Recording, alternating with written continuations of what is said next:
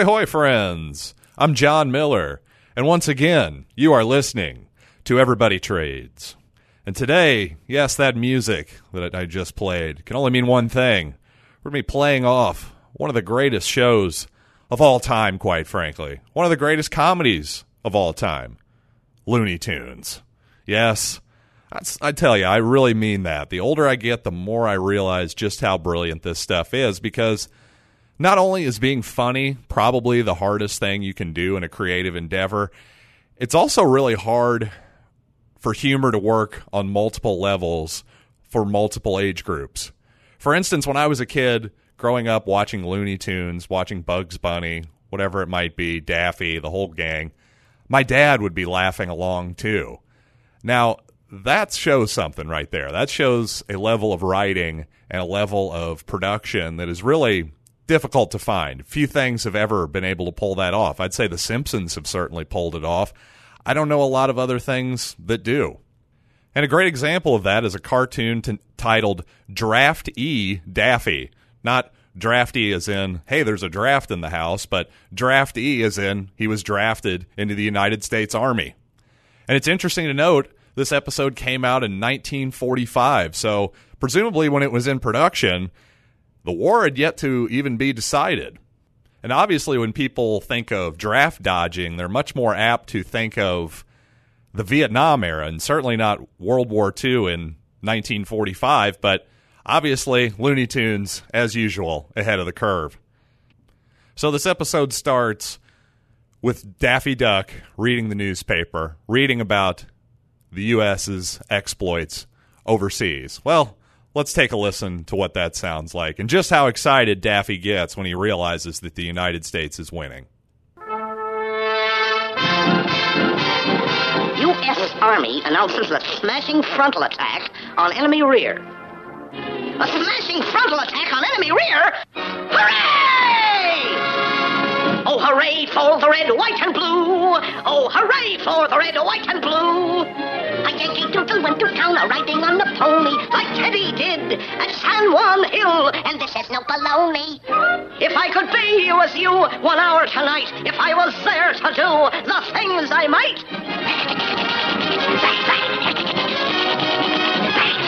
From the halls of Montezuma to the shores of Tripoli, hear those bells of freedom ringing. Oh no, it's just a phone for me. So Daffy's patriotic little song and dance number there was interrupted by a phone call. And I don't know I just really enjoy I just love get a kick out of hearing him sing those those songs the melody of patriotic songs that are many of them are are uh, words that are taken from real like the Marine hymn, for instance. That's a, an actual song that uh, uh, lyrics from the song that he throws in there. It's kind of an amalgamation of a bunch of things. It's not just one song that he's singing there, obviously. But Daffy's not only excited about the United States winning, he's acting like, oh boy, if I was there, I'd, I couldn't wait to jump into the fray. Well, again, he was, he was interrupted by a phone call. Let's hear what that phone call sounded like. Hello? Yes? This is Daffy Duck. You say you have a letter for me from the president? You'll bring it right over? Oh, you're the little man from the draft board. Gee, thanks. Oh, the little man from the draft board, he is coming to see me. Oh, the, the, the, the man from the draft board. Oh, yeah! So it turns out, of course, our cowardly Daffy, not quite as excited for the fray as he might have led you to believe there with his song and dance number. Yes, there's nothing quite as inspiring as watching troops go off to battle when you're not going with them. Am I right? So then the episode shifts into more of sort of the cartoony stuff that you would expect. It's a lot of Daffy just running from the draft board man and cowardly trying to escape in every way, but everything he tries doesn't work. Somehow the draft board guy always catches up with him. Till then, at the very end, Daffy runs into a safe. Then the draft board guy follows him in, but Daffy then jumps out, locks him in a safe, and then proceeds to erect an entire brick wall, framing and everything, in about five seconds. Then he takes off in a mad dash, gets on a rocket, lights the rocket, going off to space, presumably, but then it takes a dive and sends Daffy down into the depths. Say, what's cooking? Where am I? Say, this place looks like. Hey, it is. I am in. Oh, well. Anyway, I sure put it over on that dope from the draft board. Oh, well, now, I wouldn't say that. No, no, no, no, no! So, yes, even in hell, Daffy Duck cannot escape from the guy from the draft board. It's impossible. I, I imagine sort of like the IRS. I imagine that even in hell, that the United States government will somehow manage to tax you. I'm, I'm quite certain of that. Speaking of taxes, I actually want to go back. That reminds me of something. I want to go back to that song. The song that Daffy Duck was singing, that amalgamation of all those different patriotic songs. Well, one of them was the Marine Corps hymn.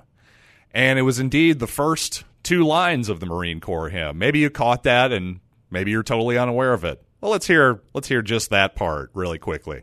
From the halls of Montezuma to the shores of Tripoli. From the halls of Montezuma to the shores of Tripoli. Now, if you're asking yourself, what in the world do the halls of Montezuma and the shores of Tripoli have to do with the United States Marine Corps?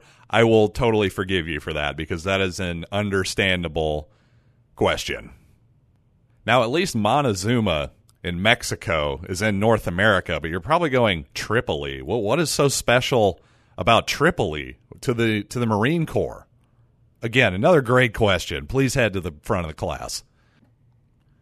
Well, if you get out a map or a globe, find Libya because that is where Tripoli is and was. Modern day, it wasn't called Libya at the time. No, it was just there were a bunch of states called the Barbary states. Among them, Tripoli. Now, Tripoli sits at the extreme north of Libya, right on the Mediterranean Sea, and specifically in the Gulf of Sidra. Now, for centuries, the Gulf of Sidra, and far before the United States was ever around, that's for sure, that area was controlled by people in Tripoli who are Muslims. So essentially, Muslims controlled that area. That they laid claim to their sea for centuries, even before the United States even existed. Well, over time, as Europeans and then American tradesmen wanted to pass through and make tr- and indeed make trades, essentially make money overseas, they needed to pass through that region.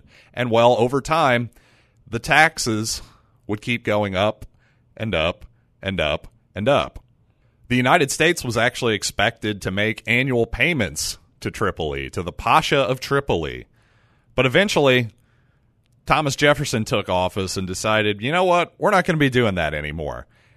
And as the Britannica Online put it, the Pasha of Tripoli made a dramatic, that's their word, dramatic declaration of war on the United States of America. Now, to me, Pearl Harbor was a dramatic declaration of war. That involved planes and things blowing up and battleships being destroyed and people being killed, soldiers. What exactly was the Pasha of Tripoli, this state of Tripoli, going to do in 1801 to the United States? Again, planes don't exist. They don't have a navy. And indeed, somebody tell me if I'm wrong, was one person from Tripoli ever dispatched to the United States for some sort of battle? Any any ships? Anything? I'm waiting. I think the answer is no. I think we all know that the answer is no to that. So, I would call that probably the least dramatic declaration of war I've ever seen, but Britannica would have you believe that, ooh, it was dramatic. So apparently, the United States government didn't like being tariffed, essentially. Well, isn't there some irony there if you look at two, the, the landscape of 2019? Oh, tariffs are one of the worst things people ever came up with because it sure does seem like that old saying of when goods don't cross borders, soldiers will. That sure seems to be the case in what became known as the First Barbary War. Despite the fact that Jefferson was really anti Navy, mostly in large part because of just how expensive a Navy actually is. You see, the United States was a very young country, obviously, in 1801. They're not exactly flowing in the riches of the crown like the British Empire was, for instance. So they really didn't have the ability to pay these exorbitant fees that Tripoli wanted, quite frankly. But did that give the United States the right to dispatch its navy and essentially do whatever it wanted over there? Uh, I don't think so. And quite frankly, I think George Washington would have agreed with me, at least if you look at his words in the farewell address and indeed some of Jefferson's own words. But unfortunately, it seems like America's neutrality, especially in the eyes of the founding fathers, was always they were always much better in theory than in practice. Let's put it that way, because as you can see, it didn't take too long for essentially America to abandon its neutrality. Again, the people like Britannica who try to act like Tripoli was the aggressor in this scenario. Boy, that is just that's a tough one for me. I'm sorry, when you're the ones if they would have had ships in the Chesapeake Bay, then I would agree with you. Then I would say absolutely Tripoli's navy being in the Chesapeake Bay, yeah, that's aggressive. But America's navy being in the Gulf of Sidra, I'm sorry, that makes us the aggressor. Washington said in his farewell address on September 19th, 1796 Harmony, liberal intercourse with all nations are recommended by policy, humanity, and interest. But even our commercial policy should hold an equal and impartial hand, neither seeking nor granting exclusive favors or preferences, consulting the natural course of things, diffusing and diversifying by gentle means the streams of commerce, but forcing nothing, establishing with powers so disposed in order to give trade a stable course. So even when Washington is specifically talking about not just foreign policy in terms of war, but foreign trade, he's saying do things gently, force nothing. That's pretty clear language, if you ask me. And even Thomas Jefferson would say in his inaugural pledge to the nation, and he was no less clear, he said, Peace, commerce, and honest friendship with all nations entangling alliances with none. For the American government to think that it had any right to aggressively dictate terms in somewhere halfway across the globe is truly arrogant. It really is. When you're that young of a nation and you're just going to start swinging your big thing around known as the Navy, well, I guess you can do it when you have a Navy. I guess that's the lesson. But just because something can be done doesn't mean it should be done. Our relationship with Libya has had obvious strains, obvious aggressive problems for years. And just with the Middle East in general, has anything gone well in terms of our relations with the West? You know, America, the West, whatever you want to call it, and that world, and that part of the world. Is the West sticking its Navy and its nose and its Marine Corps in every little corner of the globe? Is that making us better? Is that granting us a lot of friends in other parts of the world? I don't know. I think George Washington had it right.